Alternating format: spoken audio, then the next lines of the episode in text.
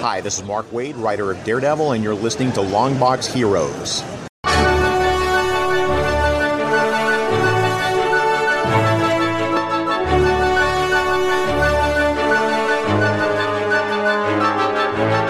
Hello, everyone, and welcome to episode 530 of Longbox Heroes, the Lamborghini of comic book podcasts.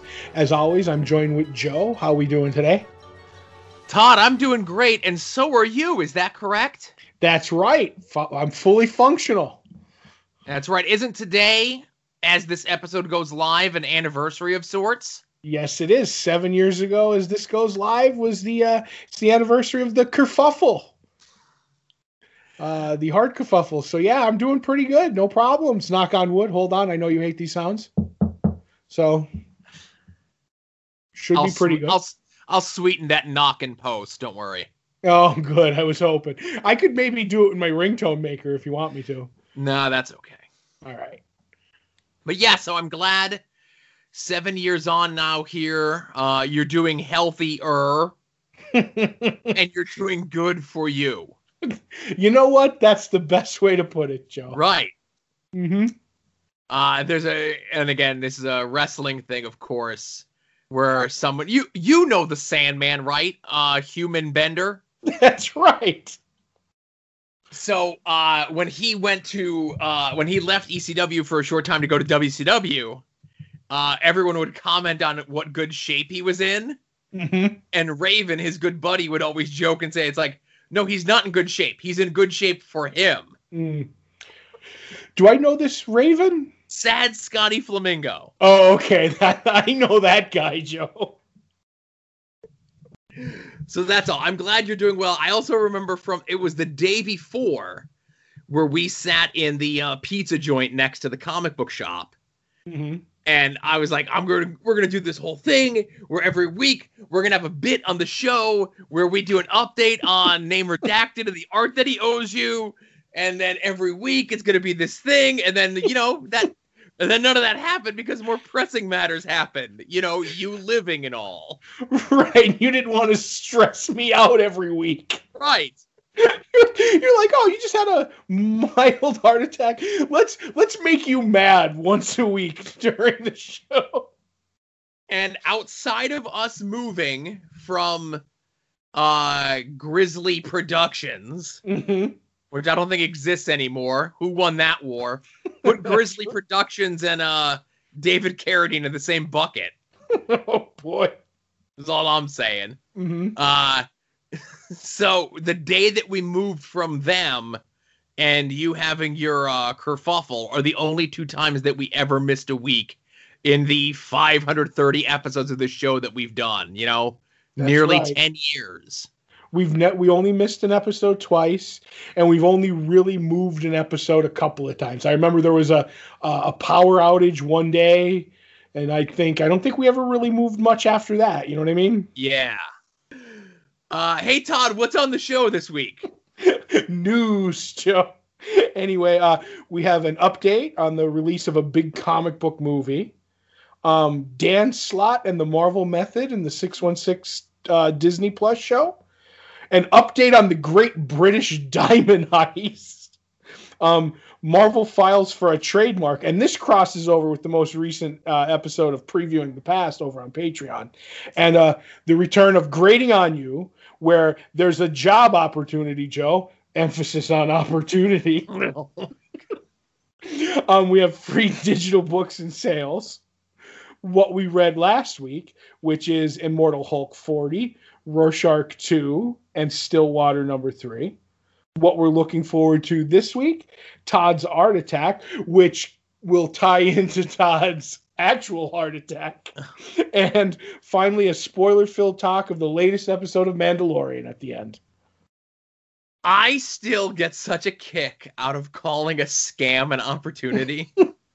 it's one of those bits that's on the show that I absolutely love because as soon as you say it, those in the know know. It's up there with getting two of something. right.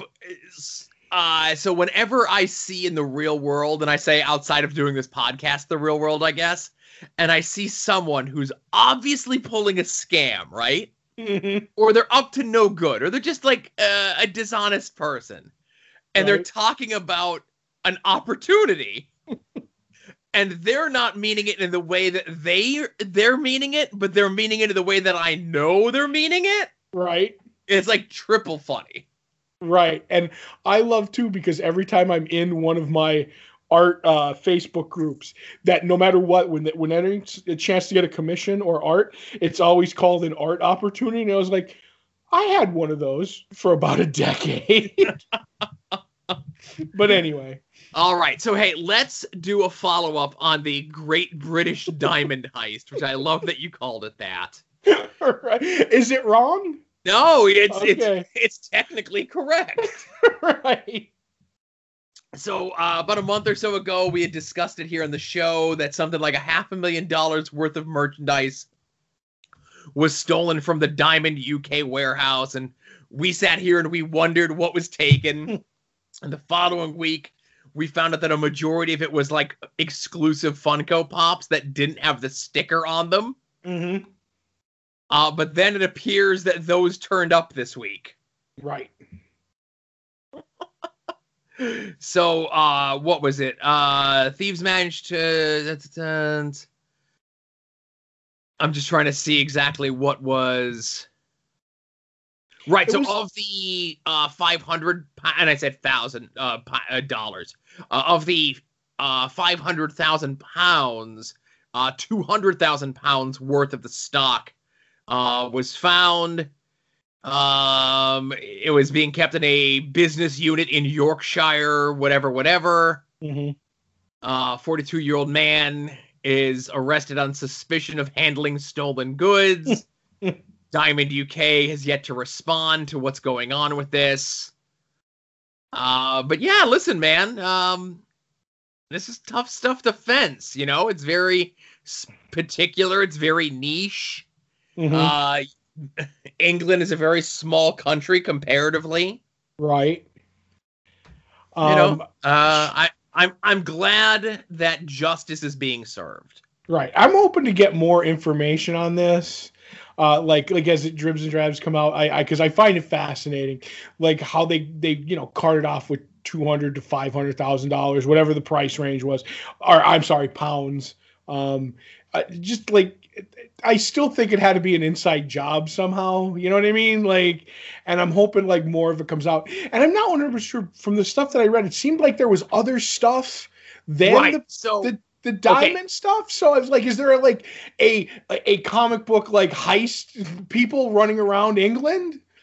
Right. So I guess the the warehouse was connected to uh, a distributor in Runcorn, UK, Right. uh, and the owner of the uh, the distributor said that they also managed to get away with his own signed copy of a Stan Lee book, uh, Hot Toys Full Scale Thanos Gauntlet, uh, his collection of UK pocket libraries, and a bunch of co- comics, uh, UK comics from the 60s, right? mm-hmm. So when the stuff that was taken from the Diamond Warehouse was found, that business storage unit also had assorted action figures, Game of Thrones merchandise, board games, and imported collectibles dating back 10 plus years. Mm-hmm. So again, this is obviously something that has been going on for some time, and the guy attempted to go for like the big heist, and that's what got him, you know? That's right. You got a nickel and dime it, man. More money, more problems, Joe. I watched a video today about people who make online videos and when they do like set dressing and props and stuff, Mm-hmm. how they go to Goodwill and estate sales with their own charcoal pen and change prices on stuff. Oh my God. I was thinking to myself, what a bunch of dirt bags. I loved it. It was the best. It's like big timers in our own local comic shop trying to move stickers on stuff. I believe that has happened more than once. That's a good that's a good uh, opportunity if you can get away with it as well. I love a good opportunity. So speaking of opportunities, it was made official. There had been whispers for the last week or so uh, in regards to what was going on with Wonder Woman 1984. Uh, obviously, movies in theaters, you know, many places still not safe enough to open up. Uh, but just this past weekend, Warner Brothers made the decision that on Christmas Day, uh, it is going to be available in theaters where there are theaters open, and to be available to uh, to stream on HBO Max. Which, when I saw this, it actually like shocked the heck out of me, man. I was like, all right, you know, like you know, put it out where you can at theaters. That's a that's what you're gonna do. But to stream on uh, on HBO Max, which I'm guessing as long as you have an account, you can do because I know Disney Plus did it with Mulan, but you had to pay 30 bucks or something like that. So I haven't heard anything like that with uh with uh Wonder Woman 84. So I, I was I was really taken aback by this. Like I said, I think we knew this was coming. We just didn't know what the decision was going to be. Um, you know, a lot of folks did the flat rate 20 bucks or whatever it was as like the rental fee. Mm-hmm. But to have it be part of HBO Max is huge. And uh, Marvel Disney has not made the official decision about what they're doing with Black Widow yet, correct? Right. I haven't heard anything. I mean, that's still. Didn't they give it like a a, a spring date at some point tentatively? Well, you know, the date kind much like Wonder Woman, the date kind of kept moving and shifting and whatnot Mm-hmm. until we got to like this tentative Christmas date, um, as we're talking here. And then the Christmas date is come and gone, and now Wonder Woman is coming out in theaters in Christmas, but it's also gonna be on HBO Max. Right. But to speak about Black Widow, it makes me wonder because it makes me wonder how, if it has any with the Marvel TV shows on Disney Plus. Like just the way they do things. I wonder if Black Widow has to come out before uh, Vision and Wanda. You know what I so- mean? Like they, they might so have stuff lined up. What? Right. There's been no official word is, but the official release date off of Marvel's website is now May of 2021. Okay. That's what I remember hearing. Yeah. Just in So- time for free comic book day. Yes. Um. So it's it- you know it's interesting that um Marvel Disney has made this kind of hard and steadfast deci- decision, and yeah, everywhere I'm looking it says May seventh, 2021. Mm-hmm. So it looks like they're not gonna balk and kind of zig where DC is zagging here. And listen, man, I I I I doff my John Cena cap to them. Good on them. Get Hmm. people watching your movie, man. You want me to sign up for HBO Max? This will get me to sign up for HBO Max. What, you're not going to rent out the theater and go? No. With just me and you? Like the Siskel and Ebert of like the modern day? If we could finagle it, I absolutely would. I definitely think they will. They'll do a. I mean, we were discussing this to go see what New Mutants, which I still haven't seen yet, which I hear is spectacular. Um, you know, only twenty people or so, and it would be like I don't know, I forget what the the price on it was, but I have a feeling I could get twenty people that I trusted to see Wonder Woman. I think know? that would be an easier sell for sure.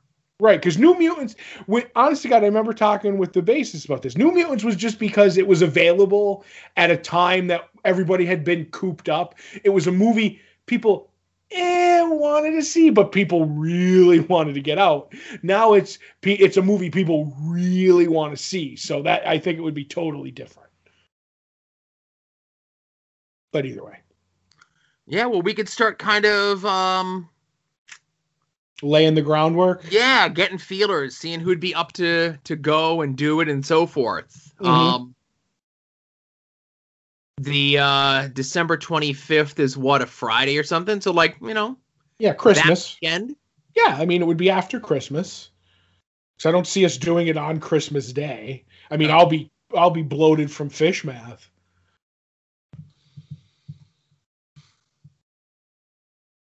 But yeah so they have uh our local theater by us mhm. uh is showing some Croods movie the Croods are you aware of the Croods todd yes, legendary. The old double R is in that. yeah Okay. You looking up to see if you could book a theater? Yep. That's the other thing is, um, you know, obviously Wonder Woman I think is a more hot ticket item than anything else, really. You know. Right. The only other movie, and I know it wouldn't pertain to you, the only other movie that I thought about that would do it and they pushed it way, way back in all of this was James Bond. And I know you're not a James Bond guy, but I was like, I could easily get 19 other people to go see James Bond with me.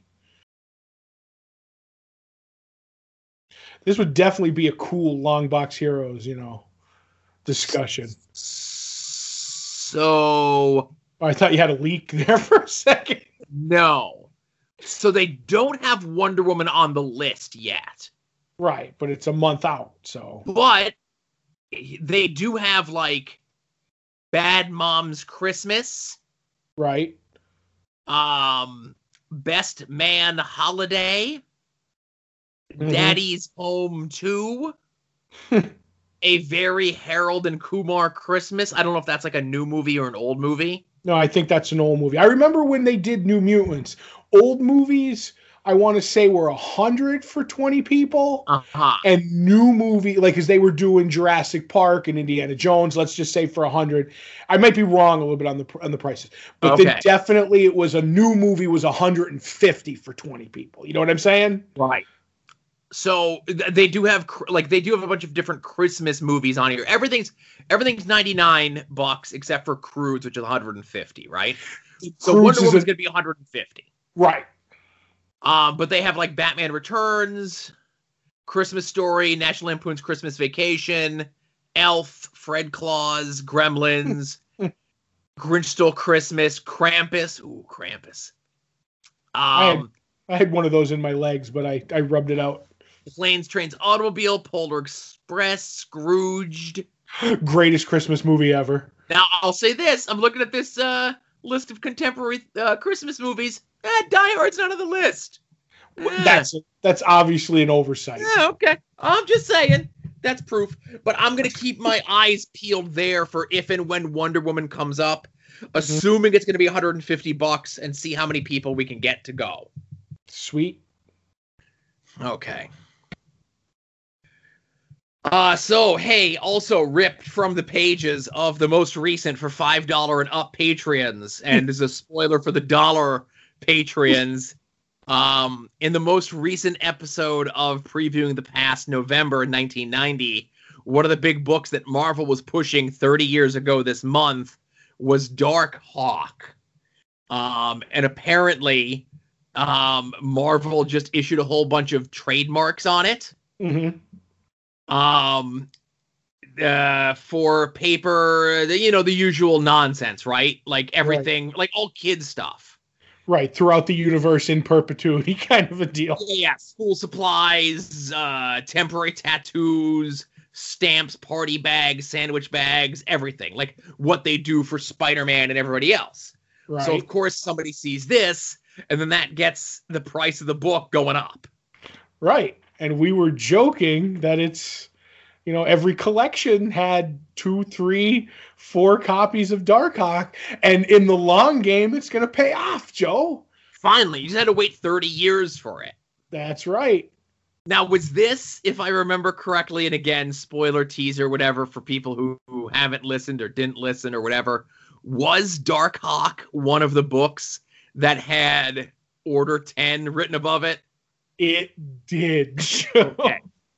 So, whoever 10. we bought this previews from, Mhm. hopefully they played the long game and kept their 10 copies of Darkhawk that they ordered 30 years ago.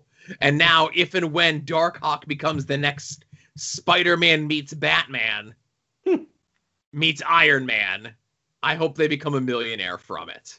That's right. You, can get, you could retire on that in your NFL Super Pro. But anyway, also came out that same month. Also did not have Order 10 written above it. oh boy! But when they do, when they do that copyright, Joe, Now, so we say this, of course. Um, now, this doesn't mean it's definitely going to hit 100%, of course, because, you know, the Helstrom series came out on Hulu, and that was what it was.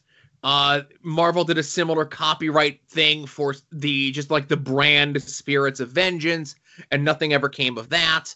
But I think Darkhawk, tied into the New Warriors, could be its own separate Freeform, if that's even still a thing, Disney Plus original show where they just do the same formula that they did with the original Marvel Cinematic Universe, where it's like, you know, however many years ago, it's like no one cares about Iron Man, so we're gonna make an Iron Man movie. No one cares about the Hulk.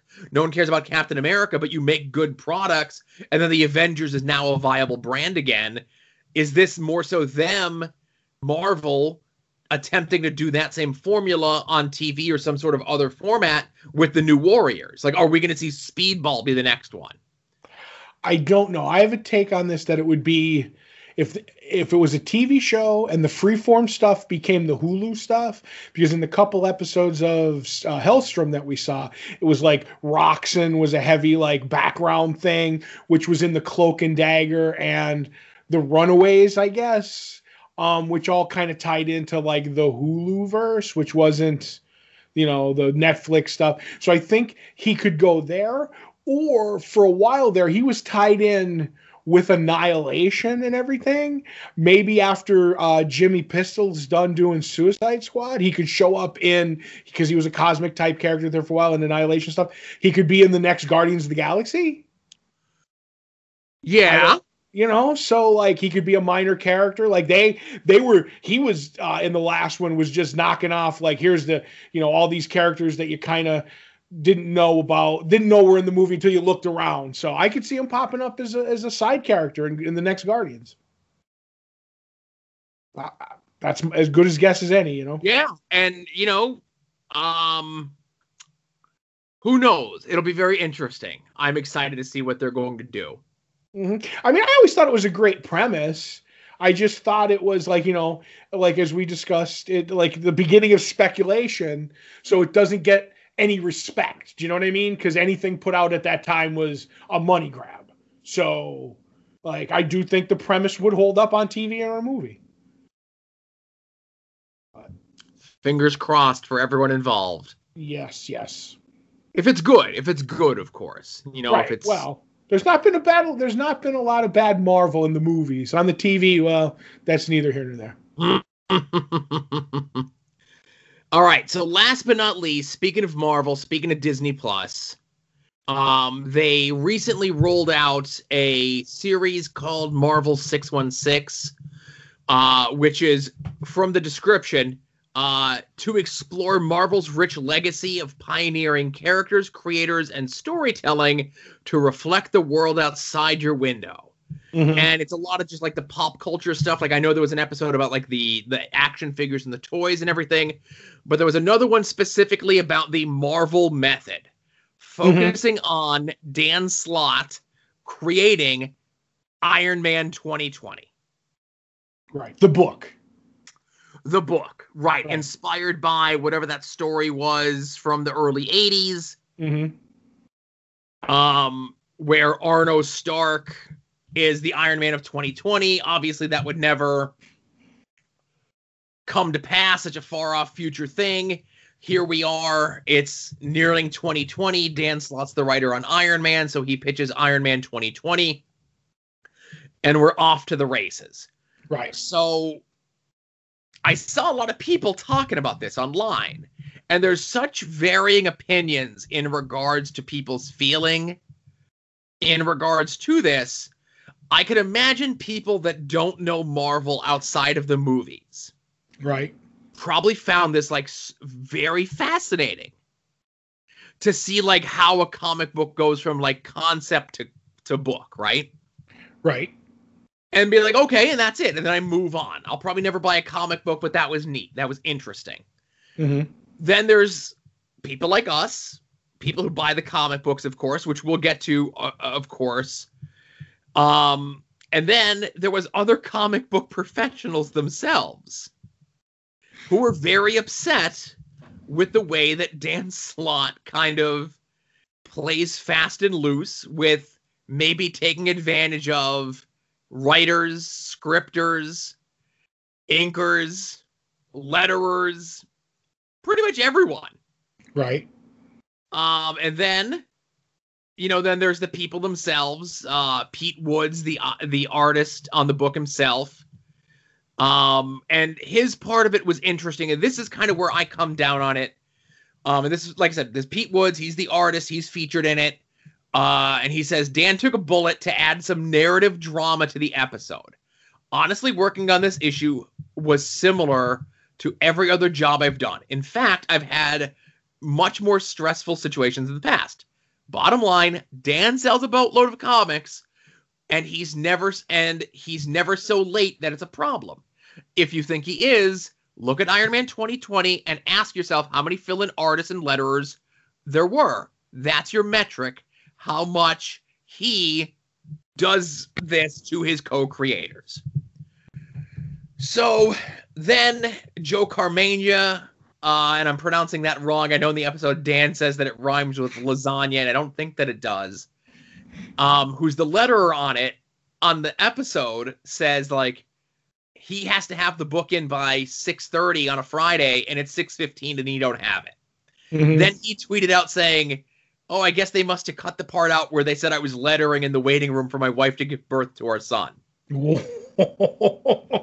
So, um, the part where Pete Wood says that Dan took a bullet to add some narrative drama to the episode, Mm-hmm. and I get that completely. I could see that they're trying to weave a story of the process and how things like deadlines and stuff like that. And I don't think that Dan writes in as much of the Marvel style as a Stan Lee did, or even a lot of his contemporaries did from the early to mid 80s. But I just feel weird that Marvel themselves, whether we're talking about the comic book side, Disney Plus side, or whatever it is, would allow this to go out. And admittedly, through what Pete Wood says, you know, one of their top selling uh, writers be made to look, you know, in possibly a negative light on a very large platform. See, I think it's all tongue in cheek and fun. And I think a lot of it has to do with a certain, and I mean, uh, comic book website, news place that has a beef with them. Right. so so that's okay. So that's the thing. I saw it like on social media before I saw it on certain websites that may have a beef with Dan. Right. But I, I mean, I think just because you saw it there later doesn't mean it wasn't there before. Do you know what I'm saying? I, like I don't just because you saw one before the other, uh, that certain website could have had the news out there. I think that in my mind, that's what happened. Is the news site went after him, kind of like, oh look at it's late. But if you see uh, who's the who is the Brevoort was the editor. Yep. They they constantly for years have been on Twitter, like back in the day, and then Dan had to go away from social media. But there was a time I'll never forget it where Dan Dan was on Twitter like this and that and this, and Tom Brevoort was like, Danny boy, shouldn't you be working? Like you've been on Twitter you know, two hours. That's great, but get back to, and that's the way it's been. So I get what you're saying, but I don't think it does any any great harm. And I think it's just fascinating, you know, to see how the Marvel method is done, which nobody does anymore. And that's I, I don't know. I just I just think it's all being overblown as far as I'm concerned. So you make a good point. I forgot about the Brevoort Slott stuff. Mhm. I would not, being that you know Pete Woods, the artist, said that they did this, presented in a way to add drama to the episode. Sure, you got to have a counting clock, you know, a countdown. Okay, so I wouldn't be surprised if they or someone or even Tom Brevoort, if they came to him or whatever, and someone said like, "Hey, remember those tweets of you and Dan going back and forth about him being late on something? hmm Let's t- we can make that into an episode." Right, right. So that's the other thing is because this is done in such a way, I, I really feel as though a lot of this was cooked to add Mhm. drama to it. Right. But there's a lot of people that don't believe it was cooked, and it's a lot of people that are in the comic book profession themselves. That Mhm. was like part of what I was kind of so um taken aback by to just see people like on the indie level, of course, saying like what Dan is doing is abuse to employees and like oh boy, you know what I mean? Like uh, I didn't feel that strongly about the way that this was all presented. Yeah, and I mean, even if he is late, like you know that I don't know. It it gets down to like Pete Woods. Does he feel disrespected? You know what I Yeah. mean? Like And and it's not like this was the first time that Christos Gage has worked with Dan. Christos Gage ha- has and is been working with Dan for many many years. and that's why I don't think you'll ever see Christos Gage back at DC. Okay. because he's he's I, I do believe Dan is slow. I do I, I have no doubt about that, you know. But I do believe Dan will will always use Christos as his cleanup hitter. And because of that, like I liked Christos Gage. Like we always talk about his Deathstroke miniseries at DC and stuff. Like I'd love to see him go back and get a you know get a book. But I think they he stays there to be second banana and get a big check off a big book, if that makes any sense, then go risk be, uh, you know, a, try to be a big banana, you know, like with with these with, with, on his own. I- don't know if you get what I'm trying to say, but also they won't. And even if he tried to leave, they'd be like, "Eh, well, let's let's up up your word count paid." You know what I mean? Like because we need you to keep Dan around, to keep Dan on time. Yeah, yeah. You know, and this is something that I've learned from listening to the Rob Liefeld po- podcast, of course. You know, when you get paid for a book and it's a big book and Dan writes big books, there's a pie, and that pie is bigger than most other things. And, you know, when Dan was writing Spider Man, Spider Man outside of like an X Men book was consistently the number one selling book at Marvel. And a lot of those issues and spin offs, and like two or three times a month when that book was shipping, a lot of those books would be Dan Slott. A lot of those books would be Dan Slott and Christos Gage. And a lot of those books would be Christos Gage. Right. But it was all telling the same story. And it's Dan's decision as the writer to decide how much of that big pie he wants. hmm He could decide, like, and like on the Iron Man book, just as an example, in, in the thing Dan mentions, Pete Woods ends up being the penciler, the inker, and the colorist. That's Right. effectively three paychecks Pretty much. Pete Woods is getting on that book. hmm And. Dan gets one big paycheck for being the writer.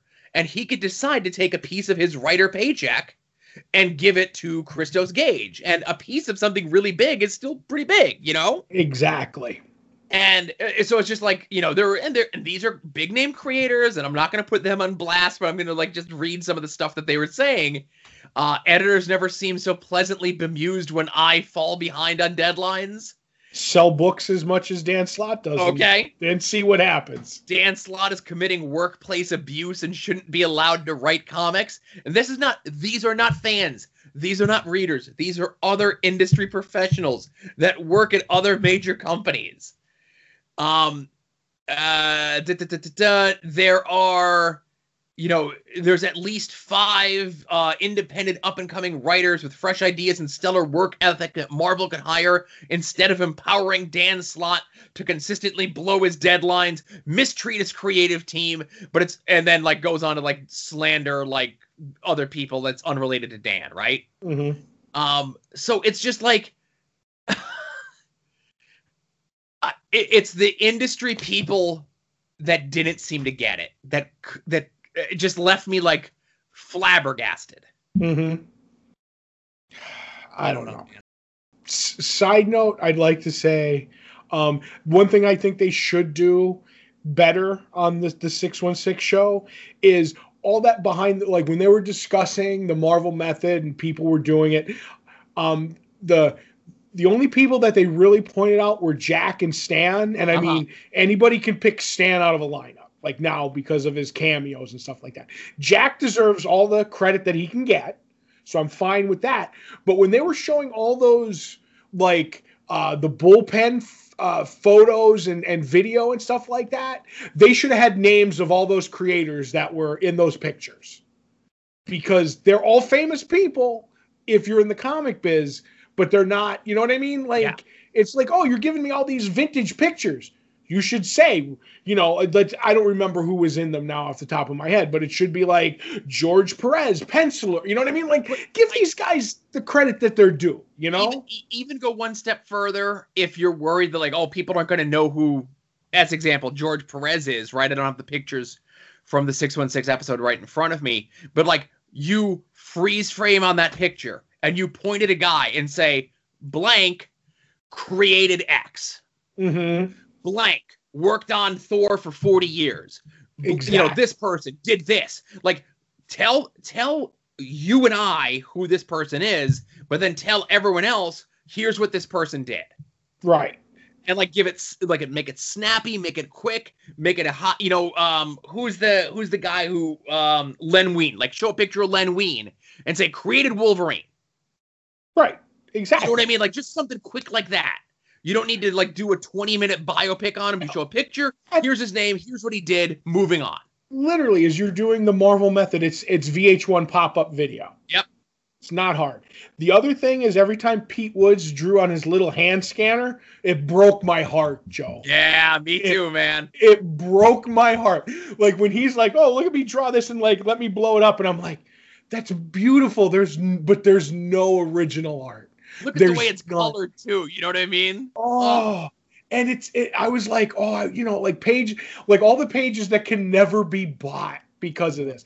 And then later in the episode when they're in the bullpen and they had all those manila envelopes back in the day when you had to bring your stuff in to be inked or you worked there. They're like, here's all the books with the pages in these manila envelopes. I'm like, ah, oh my God, so cool.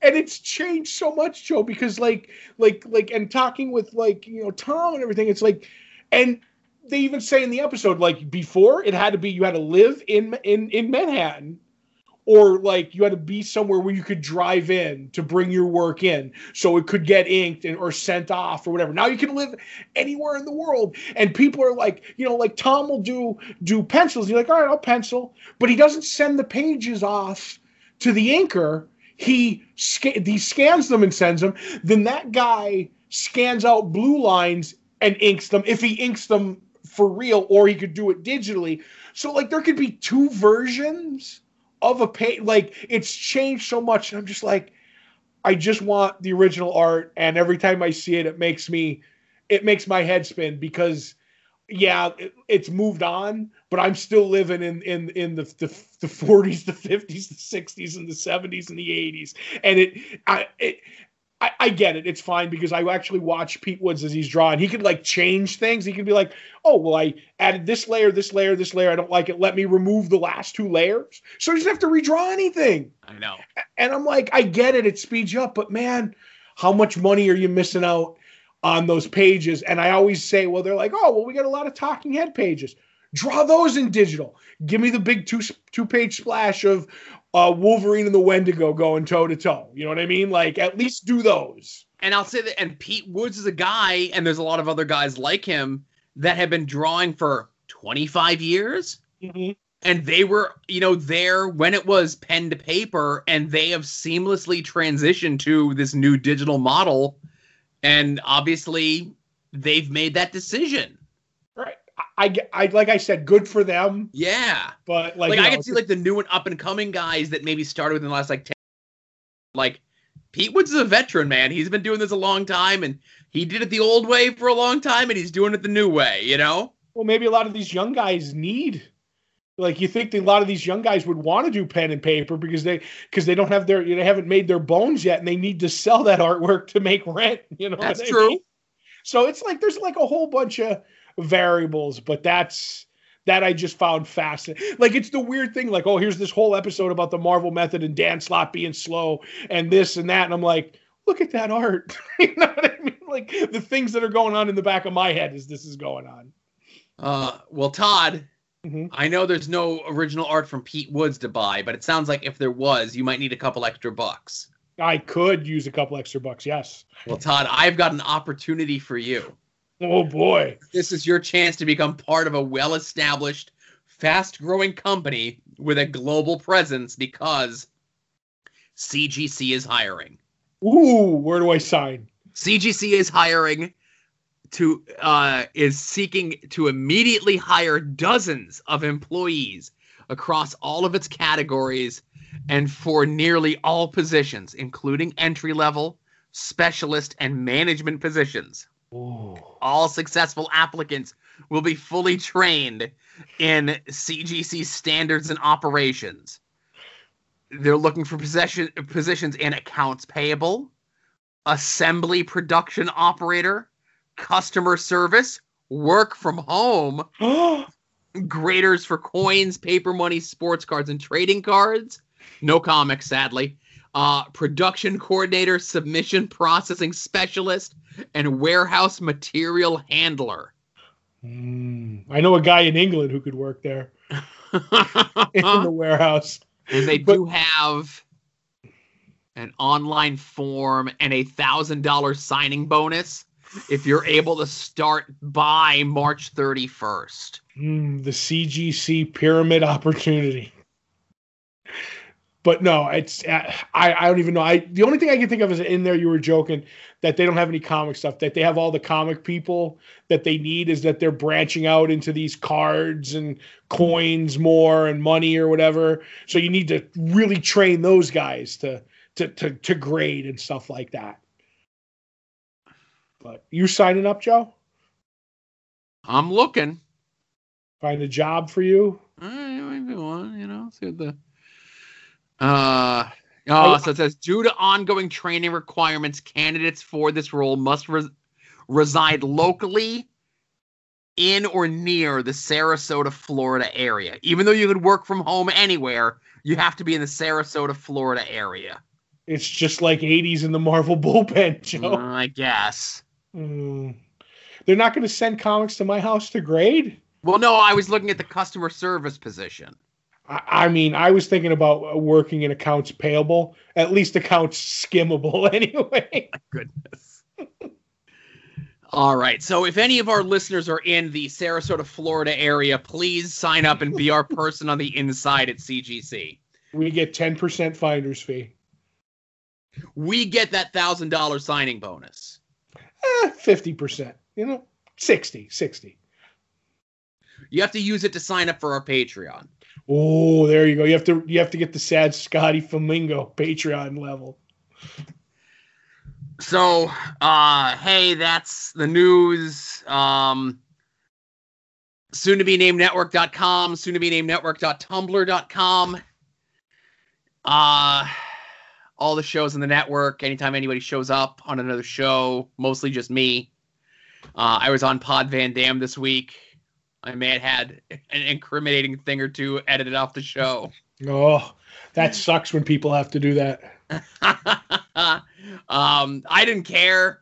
Um, but the uh, Jonah said like, "Hey, do you want me to edit this thing and this thing that you set out?" And I'm like, "If you're asking me, you as the editor of the show, producer of the show, probably feel uncomfortable with me saying those things, so I say go for it." You edit whatever you need to make you feel better, is what you Right? tell. I'll I'll never listen to it. So yeah. I, I'm I, my Pod Van Dam uh, invite must have got lost in the email. It did. So so They sent it to uh, Tyler's dad instead of you. mm. see when you said there was going to be two two people on on the podcast, I thought it was going to be me and Michelle, but No, that scam that that scam entails you guys having to watch wrestling, and it. You know what I mean? Like I wasn't gonna have you watch Survivor Series this past weekend. oh, I even though I heard the theme song was amazing. Yes, you would have just watched that, and then I'm done. It can't get any better than this. That's right. Here's my two likes and I'm out. Yeah, but actual shows in the soon-to-be-named network include this show, Longbox Heroes, Longbox Heroes After Dark, Puzzle Warriors 3, Profane Arguments, Final Wrestling Place, Wednesday Night War, Porch Talk, which I think is on hiatus due to weather, Yes, I believe it is. and At Odds with Wrestling. Now, this week's At Odds with Wrestling, if you're a listener, uh, Adam will not be on because he is both importing and exporting this week. Uh, so I I'm going to be doing a special holiday episode. Uh, if you're a wrestling fan, wrestling podcast fan, probably not the first time that you've heard this. Uh, I had myself, a friend of the network, the Boar, an other friend. I don't think he listens to podcasts.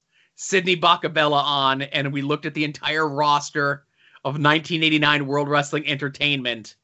Uh, to book the best card that we possibly could by drafting people. Mm-hmm. And then we're gonna you're gonna listen, you're gonna hear us draft, you're gonna hear us put our shows together, then we're gonna post those shows up, and then you, the listeners, get to vote on who had the best show.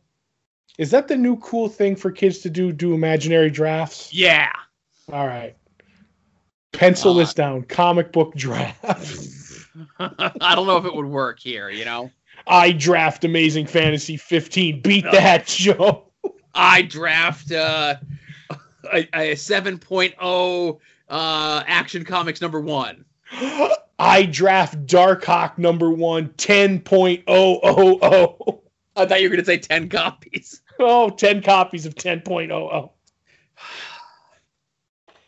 There, there. You know what? See, now that you say it, there is a way that that could be done, but I don't even want to open up that kettle of fish because then that's just going to be more work for me. Is it more work for me? Um, I could make it more work for you. Well, if you can make it less work for me, then open that kettle, Joe. No. Uh, also in the show notes, of course, be sure to sh- check out our local shop, uh, Comics on the Green. He does a brisk mail order business. Your, you know, weekly book can be sent to you weekly, bi-weekly, monthly. If you don't have a reliable store or a reliable service in your area, be sure to check them out. Tell them we sent you, Todd and I, Longbox Heroes. You don't get any sort of discount or anything else like that, but it just makes us feel good when Dave tells us that, like, hey, so and so is getting their books here because of you guys. Mm-hmm. Uh, our friend Becky does a lot of original art in and around the world. You know, I didn't get a chance to talk to her because when I went to the shop last week, she went out to walk the dog, and then when I was leaving, she was coming back in with a dog. Right, right. The star of super secret project is coming along. Right, yep. Um, also, uh, you know, we have friends uh, of the show who have done comics of their own. Chris Runt, a long, long time ago, a long time ago, he did a Kickstarter. His book Battle Monsters is available on Comixology. Uh, if you're a digital comic book person. Uh, also, over there is Jason Sandberg's Jupiter, and the links directly to those over on Comixology are there. Um, I know Comixology occasionally will do sales on creator owned stuff, so I don't know if that stuff did or has or whatever Mm-hmm. uh shown up on there, but if they do, definitely check them out. You know, support people who support us. But there is a plethora of other digital sales going on because we are on the cusp of Black Friday Digital Monday. Archie, DC, Dark Horse, Image, Boom, Dynamite, IDW, Valiant all have sales going on that are just Black Friday sale. That's it. Mm-hmm. Marvel, of course, has one, not two, but three individual sales going on. One just on Spectacular Spider Man, another on Dawn of X, and another one on World Shattering Events. Ooh. So if you want your world shattered, be sure to check that out. And like I said, the links to all of these in the show notes. Uh, let's get into, Todd, what we read from this past week. Where would you like to begin? Let's start with the book we were both looking forward to most, Immortal Hulk 40. Immortal Hulk number 40, written by Al Ewing with art by Joe Bennett. Mhm. Um, this is the continuing saga of everything that has been going on since issue one of Immortal Hulk. We talk about Immortal Hulk every time it comes out, pretty much. However, I will say this: even though this issue uh, was attempting to pin the needle with body horror, Mhm. probably the most like accessible to new readers.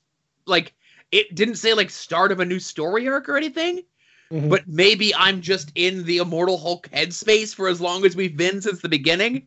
That this felt almost like reader friend, like new reader friendly to me. Um, I don't know about that. I think maybe you're in the headspace, like you said. Okay, But I, get what you're saying. I, I that I think this is the less, and I don't want to say convoluted because that's not the word.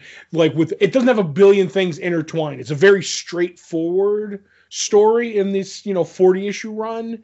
But I don't know if it's like, hey, super jumping on point either. You know what I mean? So I'll I'll I'll take the middle ground on that one. But- yeah. So um, this is of course um, Sasquatch. Like everyone is body jumping at this point, and it's not cleanly physically body jumping, right? Mm-hmm. A new person's in Sasquatch. Uh, Joe Fixit actually not Gray Hulk, but like the human version is like out Right. and about doing things. Um, so I, I thought it was just very, uh, very interesting, and I, I thought that they told you pretty much all you need to know. Um, and I, I definitely think I am on the Immortal Hulk train, thinking that this was very reader friendly. Maybe just because I want more people to read it. I don't know. I, I figured that's what you're doing, but I, I you know the honest in me gets out every once in a while. It's one of my worst features, but uh, yeah, I, I mean, I really enjoyed this issue. I thought it was great too, like seeing Joe Fixit, like the way he escapes from the trapped Hulk because things have changed, and like you said, Sasquatch, what's going on with that, and like, and they're starting to piece together that maybe Rick Jones isn't, you know, is involved in the bad stuff a little bit. But I will say, and I'm not going to say too much of what it is, but I did mark out when the Hulk finally escapes and like, you know, who they send to like, is like, hey, like, you go stop this. And I'm like, you know what? Anytime this happens, I'm on board for it. So like, I marked out at the end of the book. So I was like, Yeah, and like I said, it was a really. I thought it was really good. Um, you know, and I'll, I'll say it again. Everybody should be reading this book. It's it's really really good. totally agree. And next, I think we're going to talk about Rorschach number two, I believe that. Yep. Tom King and Jorge Fornes. Okay. So I think this kind of got away from being Rorschach as much as it could be, and it was more of like a a one and done crime book, and I loved it. I agree. And I don't know if you do you have any idea why I really, really wanted to added this to the to the thing? No. Okay, because I, do you get the undertones of the artist that they're investigating at all? Um. Well, again, he's writing pirate comics, so it's the pirate backup to Watchmen, I would assume, right? No. This guy is not in real life. This guy's Steve Ditko, the guy who created the question who the Rorschach is based off of. Okay. He's the he's the he's the the recluse who lives in an apartment but draws comics. Remember how you'd hear those stories of people showing up at Ditko's door and be like, "Hey, are you Ditko? Yeah, that's I created Spider-Man. I don't want to talk about it. All right, maybe here's an autograph, or maybe he uh, like scream at them." Okay. So this whole thing is a great issue of the this guy in, in investigating the murder mystery from the first issue, but the, the clues lead to this artist who created uh, the one of the, the most famous pirate in pirate comics, Pontius Pirate, which is a great name by the way. I'm going to stand up for that name. So basically, Pontius Pirate is Spider-Man.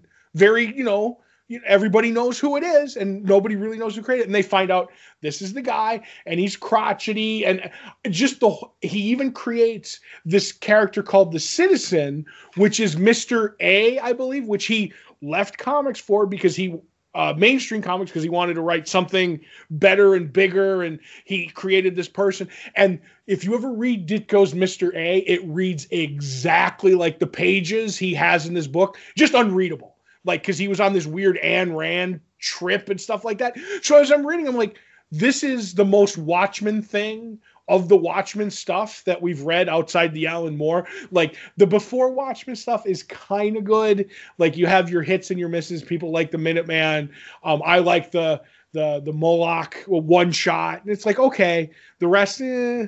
The the the Doomsday Clock was constantly late. I don't know if you remember, but so that was like eh, but it really didn't hit the Watchmen mark. This I really like because you know there's not a lot of Rorschach like you say. He's in and out of the book through flashbacks, but I just love the way that Tom King was like, I'm just going to do an homage to the guy who created the guy, the the the first, the, the proto version of Rorschach. So that's why I wanted to, to talk about this. And I, I didn't know if you had noticed it at all. I didn't get that deep into it, man. Like I obviously my um lack of uh comic book knowledge is showing here, you know?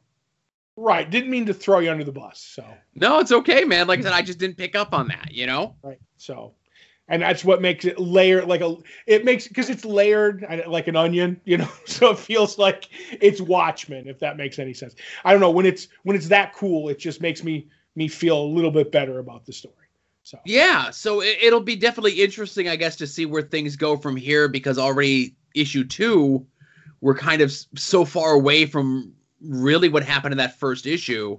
You know, there's threads of it, but you know, I think they're going to take a very long way to get back to that.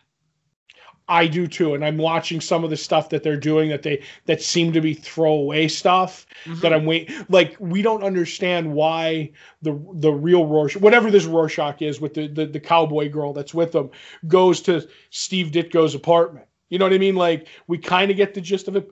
They show kind of a flashback. He's like, I'm trying to save the world, but how this hurting this guy in the apartment over saves the world, I don't know. And I'm hoping it can all, you know, come together in the end. But the art is beautiful, so I love the, you know, it, it's very like I said, it's supposed to be a, a parody of a superhero the way Watchmen is. So it's realistic, but at the same time, you know, it's and not following the nine panel grid of Watchmen. I don't know. I really like the way the book looks. It doesn't look too gritty, but it doesn't look too superhero-y, if that's a good way of putting it. Yeah, so I'll say the fact that they are getting away from you leaning on the nine panel grid so much, I think helps it in the long run. Mm-hmm. I, I agree because then you you compare it too much to Watchmen. Right. when you make it look too much exactly like the one of the greatest products in the entire history of comics you're like now you're you're you're comparing it constantly if you do some fresh stuff you're like ah okay maybe you know i'll give it a little more of a chance Certainly. Uh, last but not least, from Image, we have uh, Stillwater by Chip Zdarsky and Ramon Perez. Uh, issue three, I we really liked issue one. We're both kind of like maybe split on issue two, but I think now here here in issue three, I guess it's getting back into a little bit more focus. mm-hmm. Whereas issue one, we get the one piece of what's going on in Stillwater that essentially, you know, once you're inside the city limits, you can't die. Mm-hmm. Issue two, I think, opened up a little bit too much stuff. Whereas issue three, they've kind of picked like two or three or four things and like, okay, these are the things that we're going to focus on. right which i think really narrows down to how the town functions in Yes. In a world that you you can't die and how like how we keep off the radar and the way certain things happen and like how does you know alcohol affect you like because you're constantly regenerating like it's it answers a ton of the questions that were floating around the back of my mind and maybe move like you said moves the plot along like the kid who fell off the building to to show the main character that things are off like did was the kid up to something? You know what i mean? Like Yeah. that's just a minor thing that's in the background that you're like like why did you do that? Like is and it's like oh maybe he's just being a kid. Maybe he has ulterior motives. But around all that is the uh the, the feel like it feels good to have questions answered. Right. So it's not like they answered every question, and obviously they opened up some new questions. but I think by thir- issue three here, having a little bit more focus on like what Daniel is going to be doing, the stuff with the doctor in town assisting Daniel, everyone kind of like the the sheriff and everything knowing that the doctor has been assisting Daniel at this point, and you talked about how they work so hard to keep what is going on in Stillwater secret. There's a bit at the end, of course, that is definitely going to put that to the test here Mhm. maybe next issue or maybe months from now. yep So I just think that um the, the not that the book was off track, but the focus has been narrowed a little bit. And it's not Mhm. that I need everything explained to me, as evident in the Rorschach discussion, yep but sometimes it's nice to have some things explained so that I could kind of attempt to piece other things together. You know, if it happens in the Marvel or the DC universe, there's a history there that I can maybe cull from Mhm. but this is its own separate thing and there's ground rules that they've just now started to establish so it's like okay well if this is this then that must be this and you know i don't want to spoil too too much of it we've already said enough about you know not being able to die inside the town. Mhm. Uh, everything that's going on with Daniel's mother. A lot of interesting stuff. Stillwater's a really good book. Image is uh, had a good run here in the back uh, third, or the back quarter of uh, 2020 with some of the new books. I agree. Yeah. So don't want to spend too much time on this, of course, because then we'll definitely get into spoiler talk, and I don't want to do that. But let's get into what we're looking forward to coming out this week. And that reminds me, I got to print out my list because if you head over to Longbox Heroes every Tuesday around noon Eastern Time, we put up the pull post, which is a link to a link to all the books that are coming out this week. Whether you get your books in print, whether you get them digitally, whether you get them sent to your home, however it is that you get your books, be forewarned, be forearmed, know what's coming out this week. Todd and I attempt to guess what the other is most looking forward to coming out this week. Todd is in the lead with two correct guesses over me. I got a lot of questions about your list, but you go first. Looking over your list, is the book you're looking forward to most the other history of the DC Universe number one? No. Is it Snake Eyes Dead Game number three? No. Oh, I don't know. I'm looking at. Suicide Squad number 11. Oh, okay. It's the last issue. hmm Uh, so I'm excited to see what happens, how they wrap everything up. Um, if Suicide Squad 11 wasn't coming out, it absolutely would have been other history of the DC universe, a delayed book, uh, a very interesting concept of the book of a book to kind of give you a little bit more information, uh, you know, about the history of the DC universe from a different perspective. And I'm excited to see how and where this book goes. Right. Now I'm looking at your list, Todd, and I see Justice League International Omnibus Volume 2. Does that come with a bottle of Elmer's glue just in case? Yes, it does. They sent two bottles of Elmer's. glue. Oh, good. So I'm gonna guess. What's going on in Batman Beyond that it's on your list? Batman Beyond is Booster Gold and has brought back Terry McGinnis, aka Batman Beyond, to stop something happening to to to fix time because something happened in our time that ruins things in the future of Batman Beyond. So Booster Gold's like, come back, we'll fix it, and everything in the future will be fine. Okay. I'll arbitrarily guess Suicide Squad number 11 for you. It is also Suicide Squad number. There you go. Gaining Uh-huh. some ground. All right, all right. Only got five weeks left. That's right. I'll put the fix in so you'll never make up those ground in the last five weeks. No, come on. No. Blade Fair. Who's uh are you a regular re- I don't recognize uh Batman Beyond being on your book. Is that new just because it's a booster gold deal? Yeah, he. Uh, I I did definitely have 48 on my list. Mhm. Um, I don't know if I had 47 because uh, I found out later that Booster shows up in the last couple panels. You know what I mean? So Right. it was. So I I knew that they had mentioned it in 48. Like Booster Gold shows up, and I'm like, ah, maybe it'll be in 47. So when it came out, I was like, let me look. Last couple pages, there it is. So I grabbed that. But I definitely had 48 last month on my list. Mhm. Interesting. All right, so while you're over at longboxheroes.com, be sure to check out everything that Todd and I have done together, whether it be past episodes of this show, past episodes after dark, 2017 Smash sensation Todd and Joe have issues, and I'm gonna push to get something for 2021 maybe. I don't know. I have ideas, but then it's like one of those things where I feel you're gonna like try to be uh uh like get retribution on me for it, you know? Hmm, I might have to ask you what this is off mic. And that's uh, I've mentioned it before in passing, but it just keeps popping up into my head as a thing that I want to do. Okay. Um it's it's work for both of us, but it's definitely more work for me. What is this for 2021 or 2022? 21. 21. Okay. I think I know what you're talking about, but I'll ask later. Okay. Um, you could also check out our store in the link there where you can get shirts and stickers and pins with our fancy logo on them. They're sitting right here in this very room, and I can get them shipped out to you ASAP after the holiday, plus or minus a couple days due to delivery. It's just taking longer than normal. Uh, you can also head over to our TeePublic store. Shortcut to that is tinyurl.com backslash longbox heroes, where you can get shirts inspired by this show, by After Dark, by Final Wrestling Place, by At Odds with Wrestling. You can check all that stuff out there. And I'm pretty sure everything is on sale starting Wednesday up until at least Monday at 35% off because of, you know, Black Friday, Cyber Monday, that sort of thing. Right.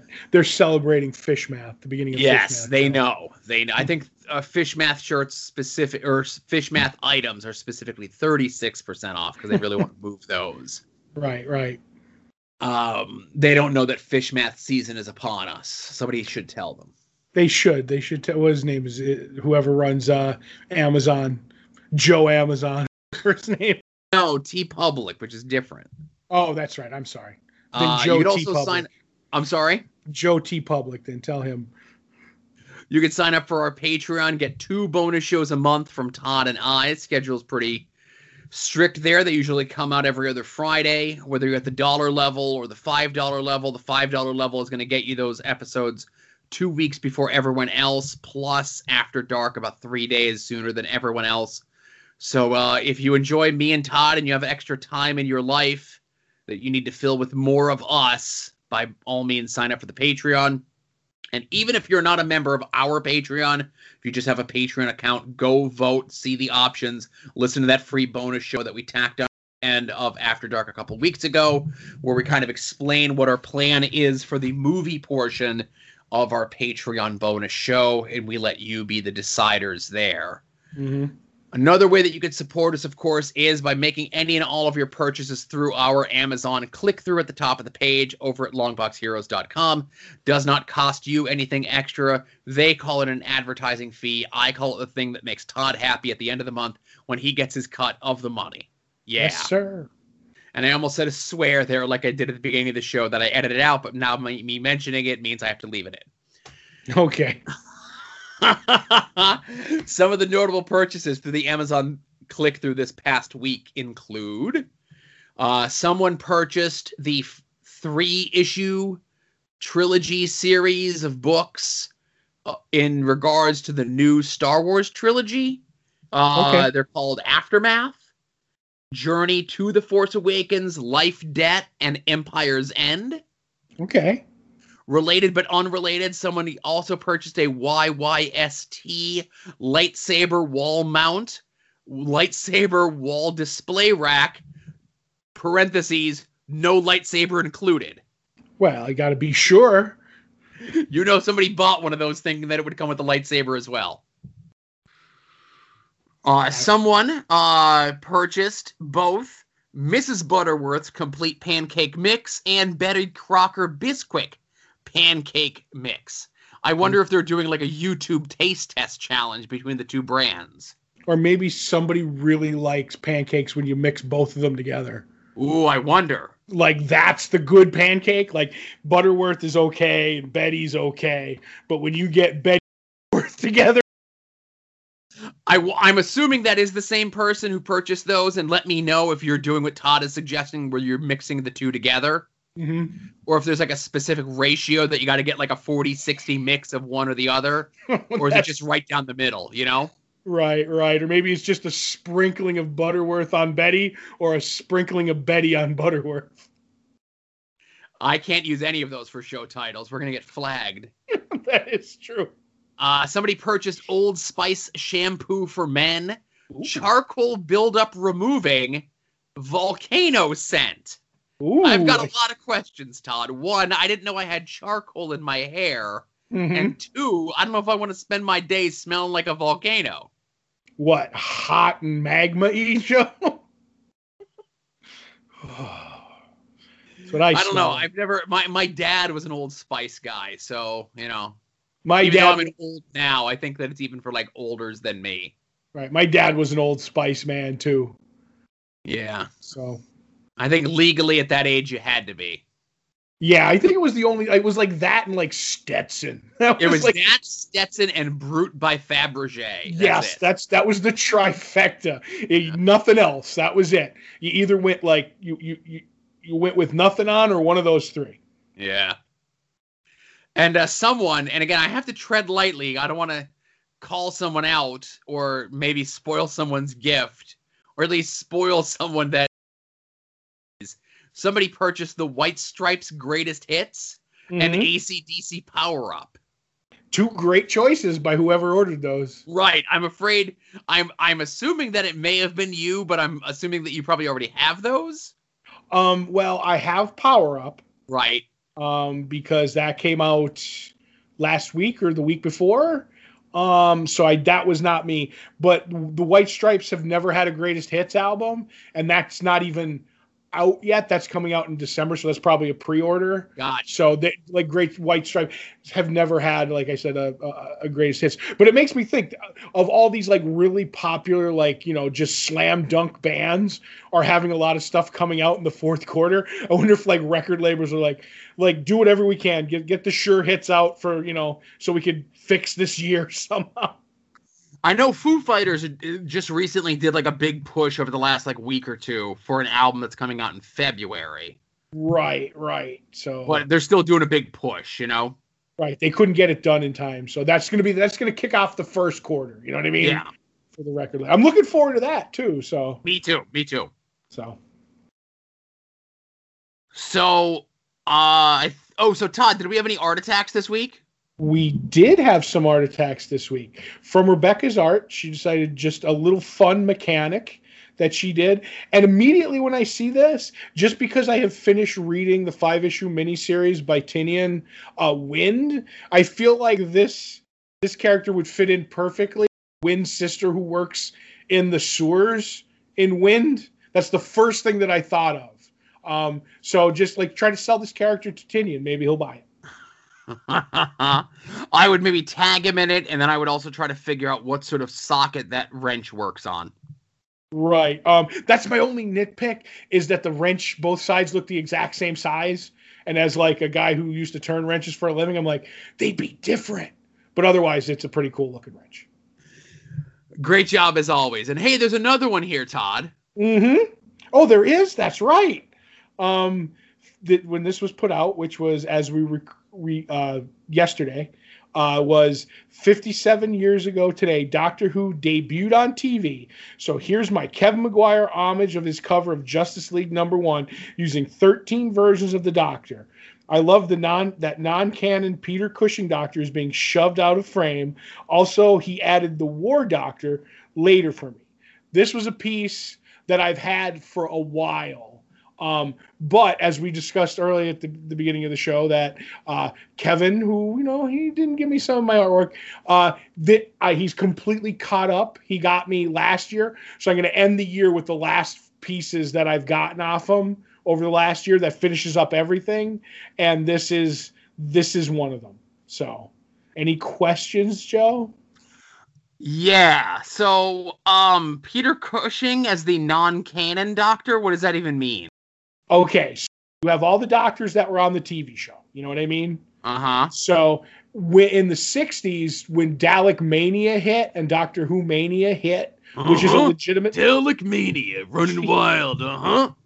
yep, which would really happen. There's even a, a Dalek Christmas song that was uh, out, you know. Oh yeah, I think we talked about that. Yep. So it was like really huge. So they decided to like cash in on it. So they created these movies that they could show in like in the cinema where Peter Cushing would play a human, nothing to do with Time Lords or Gallifrey, who invented a time machine in a police box that he had in his back, like he built it in his backyard, blah blah blah.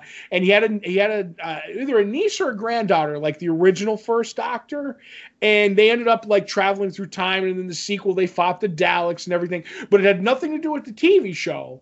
He was just a human, like I said. So like I've I've seen them like years and years but he's not considered like you know one of the doctors. And I've even had arguments in the comic shop with people who are like, "It does he count and everything?" So it's like really cool. But it's weird that, that Grand Moff Tarkin played a version of the Doctor and stuff like that. So I find it cool that Hartnell's like giving him the old elbow, you know, out of the shot. So the that other question I have is: so you sent this off to Kevin to add in the War Doctor. Mm-hmm.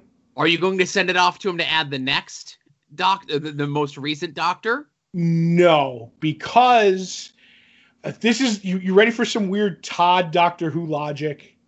Even though it's not going to work. is originally when I had this had this kind of done, um, uh, there the original Doctor had what you were born and then had your twelve regenerations. So there was supposed to be no more than thirteen Doctors. You know what I mean? So during the 50th anniversary, they do this big scene where all the doctors show up and the and the one guy from Gallifrey's like, "Oh, it's my biggest nightmare. The 12 doctors are here." You know, and the one guy goes, "No, it's all 13." And Capaldi's like you see his eyebrows and stuff. So it's it's a like made me pop, like huge. It's a great thing. So I like the idea of it being the all 13 from the 50th anniversary. Then after that, every doctor that I'm going to have to add, there's no more room on the page. You know what I mean? So I'd have to like commission another one. Even though I didn't commission this, this was sold off of eBay. So there was no problem in getting it. And then because he owed me pieces, I asked him if he could add the War Doctor to it at the time. And he said, Yeah, next time you see me, do it. So the guy, uh, T Bolts, actually took this to a convention that I couldn't go to.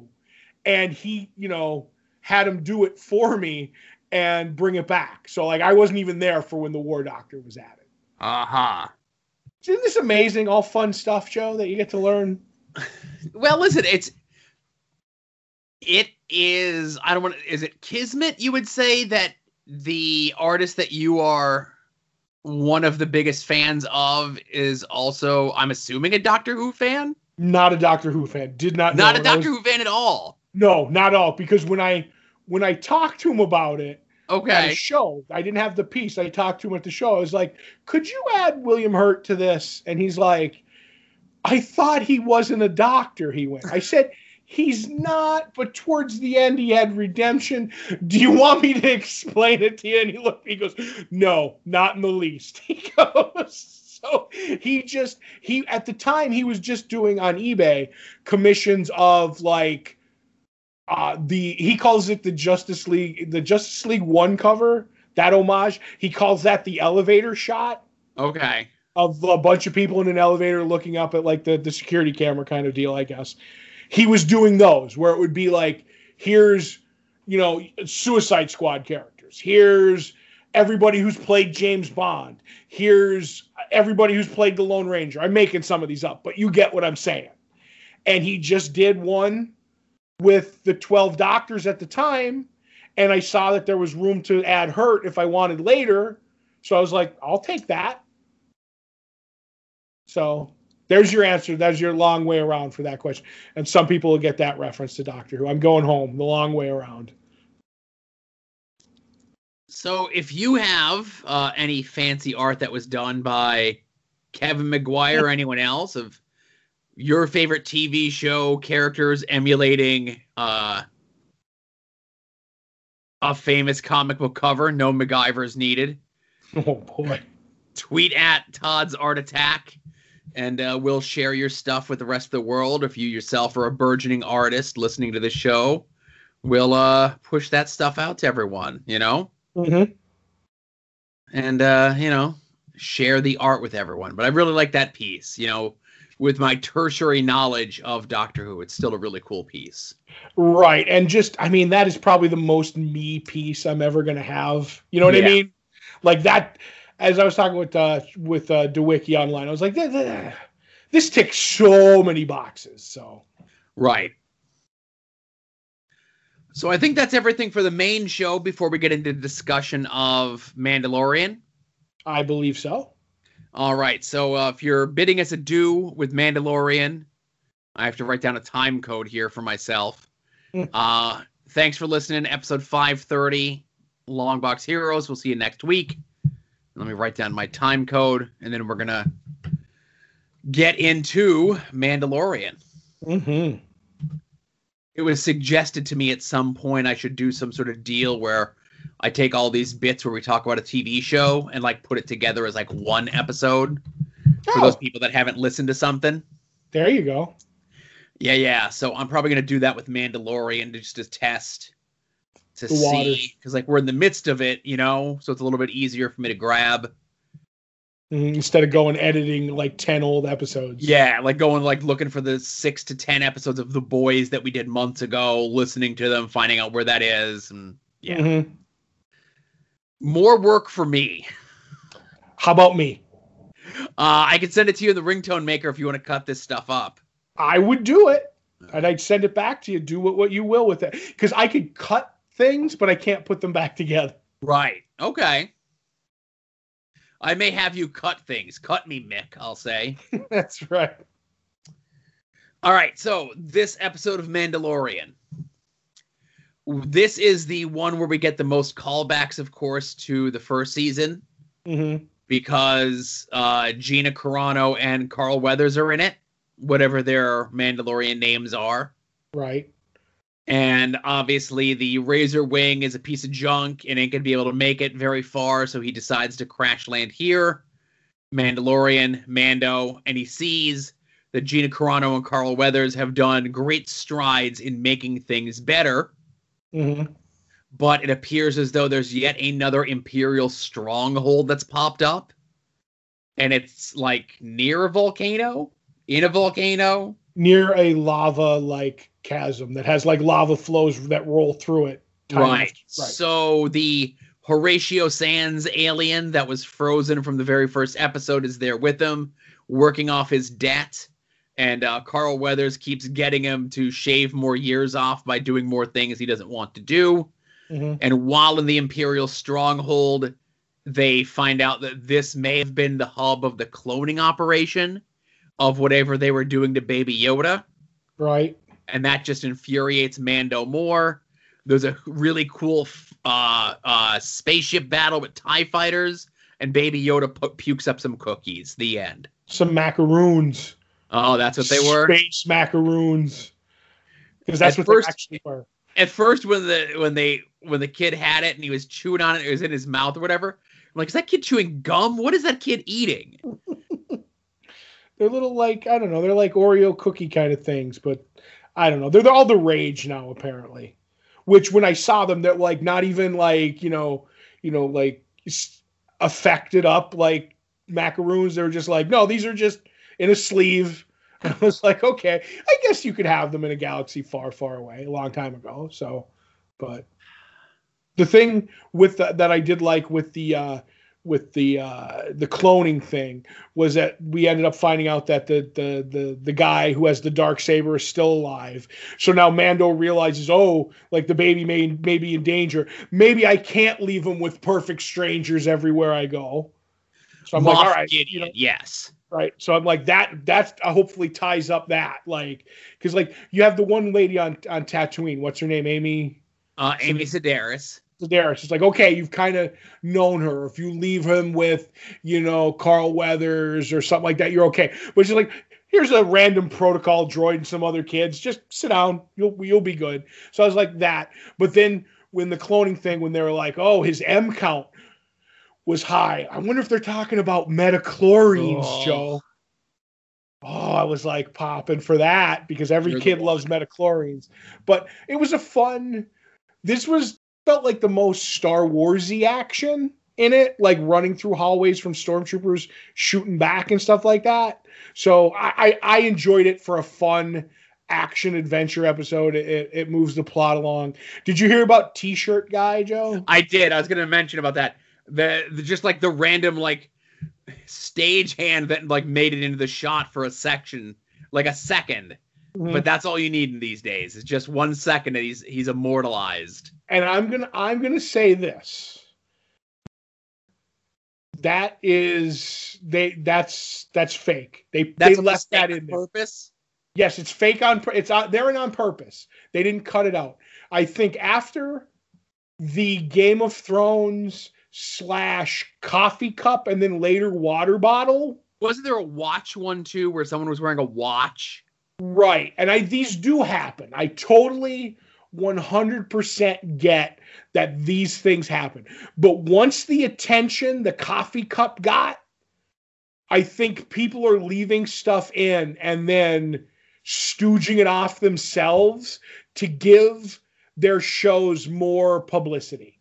Because literally somebody showed I forget what website I was on that they showed shot for shot. They're like, hey, here's this shot, and then somebody had a CGI in laser blasts and it or or like like red like aura colors from the the laser blast. And they had to put it over the guy in the in the in the the shorts and the t-shirt. And it's like 17 people had to see this and I'm I'm at the point now where it's the same way when people are like, "Oh, this stuff that leak stuff doesn't leak anymore. It gets put out there so we can talk about it." And I think this guy in the t-shirt was was left in there cuz what are we doing right now? We're talking about it, Joe. Conspiracy theory Todd is here right now. Put my tinfoil hat on and let's let's talk about this, Joe. I know a guy you need to talk to if you're wearing a tinfoil hat, but I didn't give it even that much thought. I'm just like, because even if you go and watch the scene where Baby Yoda steals, uses finally uses his force to steal a cookie. Mm-hmm. In that scene, like as they're cutting from Baby Yoda to the the two shot of the kid and Baby Yoda to the close up of the kid to Baby Yoda, the cookies in the pack shot, right? Right. there's like in the position that it's in and i noticed that. And like i was more upset about that than the one second of a guy standing in the background who shouldn't have been there. You make a fantastic point that they do so much digital stuff to add in the laser blast and the whatever else. Uh there's a very good chance that they could have just digitally like got rid of that guy and no one would have been the wiser. I'll even go you one better now that you have me down the conspiracy rabbit hole. What if they digitally put that guy in? Oh, that you know, layers on layers, Joe. I don't know, but I do want to say on the cookies that the cookies were in a different spot every time. Maybe because the kid was using the force trying to get him to himself. Hmm. You know what I mean? Like that one, I can at least.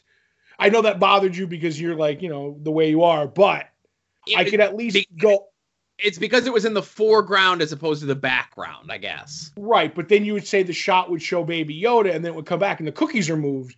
Maybe he he forced you know twitched them. You know what I mean? Well, like he didn't start because Baby Yoda has to raise his hand to do his force magic. Uh, well, maybe he's learning. I don't know. I'm really starting to think this kid's a Sith, by the way. I really do. After choking, uh, what's her face, and now doing stealing cookies, this kid's on the road to Sith, man. Eating eating unborn children. Come on, he's a Sith. Well, Anakin was a Sith, right? Later, yeah. Well, no, he uh Yoda, adult Yoda, said that he had uh you know the whatever in these movies that I don't acknowledge somehow I'm quoting them that he had the uh something to bring great balance to the force. You know, Right. so he was pegged to be like this big deal and obviously Yoda didn't want to train him, so I think they knew ahead of time that he was part of the dark force or whatever or that he was Sith as you say. But I think all Jedi are born Sith and they have to be taught to be good. Right, because that's just the way real people are. Yeah. No, but I will say that's kind of not the way that it worked. It was that he was going to bring balance to the force. Oh, balance. That's what and it was. he kind of did by killing everybody. You know what I mean? Like because there was only two Sith. There's always two Sith, a master and, a, and an apprentice, and there was millions of good Jedi. By wiping them all out and then leaving just him and Luke for a minute, that brought balance to the Force. There because there was no more lopsided good Jedi to two bad Sith. Ah, So Yoda's prophecy was fulfilled. Yeah, Yoda's prophecy was fulfilled. There you go. You got me again. Right. But also one last thing, it's the Razor Crest, not the Razor Wing. You get it Oh, wrong okay. every week. Razor Crest. My apologies. Yep, yep, yep. But uh, and on the clone thing, they're trying to like work with Baby Yoda. What if this is the Emperor or, or the the stuff that's setting up the clone stuff for Rise of uh for the whatever the last Skywalker movie was? Yeah, that's true. Like this is all the cloning stuff to build. Uh, what was the guy who was the fake emperor for a while? He was a clone. and- Snoke. Snoke. Maybe this is them like laying the groundwork to build Snoke and or bring back Palpatine. Well, there's there's thoughts that the Palpatine that we saw in Empire and Returns was a clone, Mm-hmm. and that the one that was spoilers everyone for the uh, new Star Wars movies, the spoilers of the one that was in the cave was the original one from the prequels, and all the other ones that we saw were clones. But I get what you're saying that like somehow they need Baby Yoda to do that. Right to build. Yeah, I don't know, man. I just uh I, I I when you say that there is uh you know Baby Yoda is Sith, I, I definitely feel there's going to be a scene where Baby Yoda raises his hand to uh to Mando. You know what I mean? and he's he, he like fifty year. What is he like? Fifty years old or something? They said. Yeah. because you know what if he really understands everything and he's just been he's just been playing baby this whole time Hmm. i don't know that one's the the far-fetched ones but We'll see. Lots of rumor and innuendo on this. yep yep And the other thing is, I need to do better due diligence to watch Mandalorian like sooner in the day than later. oh, oh social media everywhere you can't miss it It's not even so much as spoilers in general, it's just discussion in general that sets the table for my expectations, I guess. Right but also in i'm with you in the thing but if if you're going to be on online like i find so many promoted tweets for disney plus that it's like oh like in this episode of mandalorian like the the they, they always do a line that they think is like not spoiling things but it's some idiot who doesn't know how to not spoil things writing the the, the headline in the tweet it's like oh like they find the they find the tanks in the latest episode of that ties to baby yoda it's like oh cloning stuff midi-chlorian i'm like just it's always that way so that's what bugs me the most i'll be quiet now No, I get what you're saying. I do. Mm-hmm. Um, but yeah, so I, I've I've been enjoying it. Uh, Mandalorian's a real good show, and this season's been good. I just hope the next episode is not we show up on a planet and someone needs help, and then I go and I help them, and the Empire's there. Well, that's the formula, man. You don't stray from that. And I have to ask the one last question before we go. Um, too little Baby Yoda, too much Baby Yoda, or just the right amount of Baby Yoda? Just the right amount of Baby Yoda. He puked Okay. on himself, so we win. Yep. It was too much. It, eating those ma- macaroons uh, was and uh, being shaken up in the Razor Crest was a little bit too much for his tum tum. Yeah, that is true. But that was a cool fight. So Yeah. All right, everyone. Now closing out episode 530 of Longbox Heroes. For Todd, this is Joe saying thanks everyone for listening, and we'll see you all here next week. remember, be a faucet, not a drain. Boop!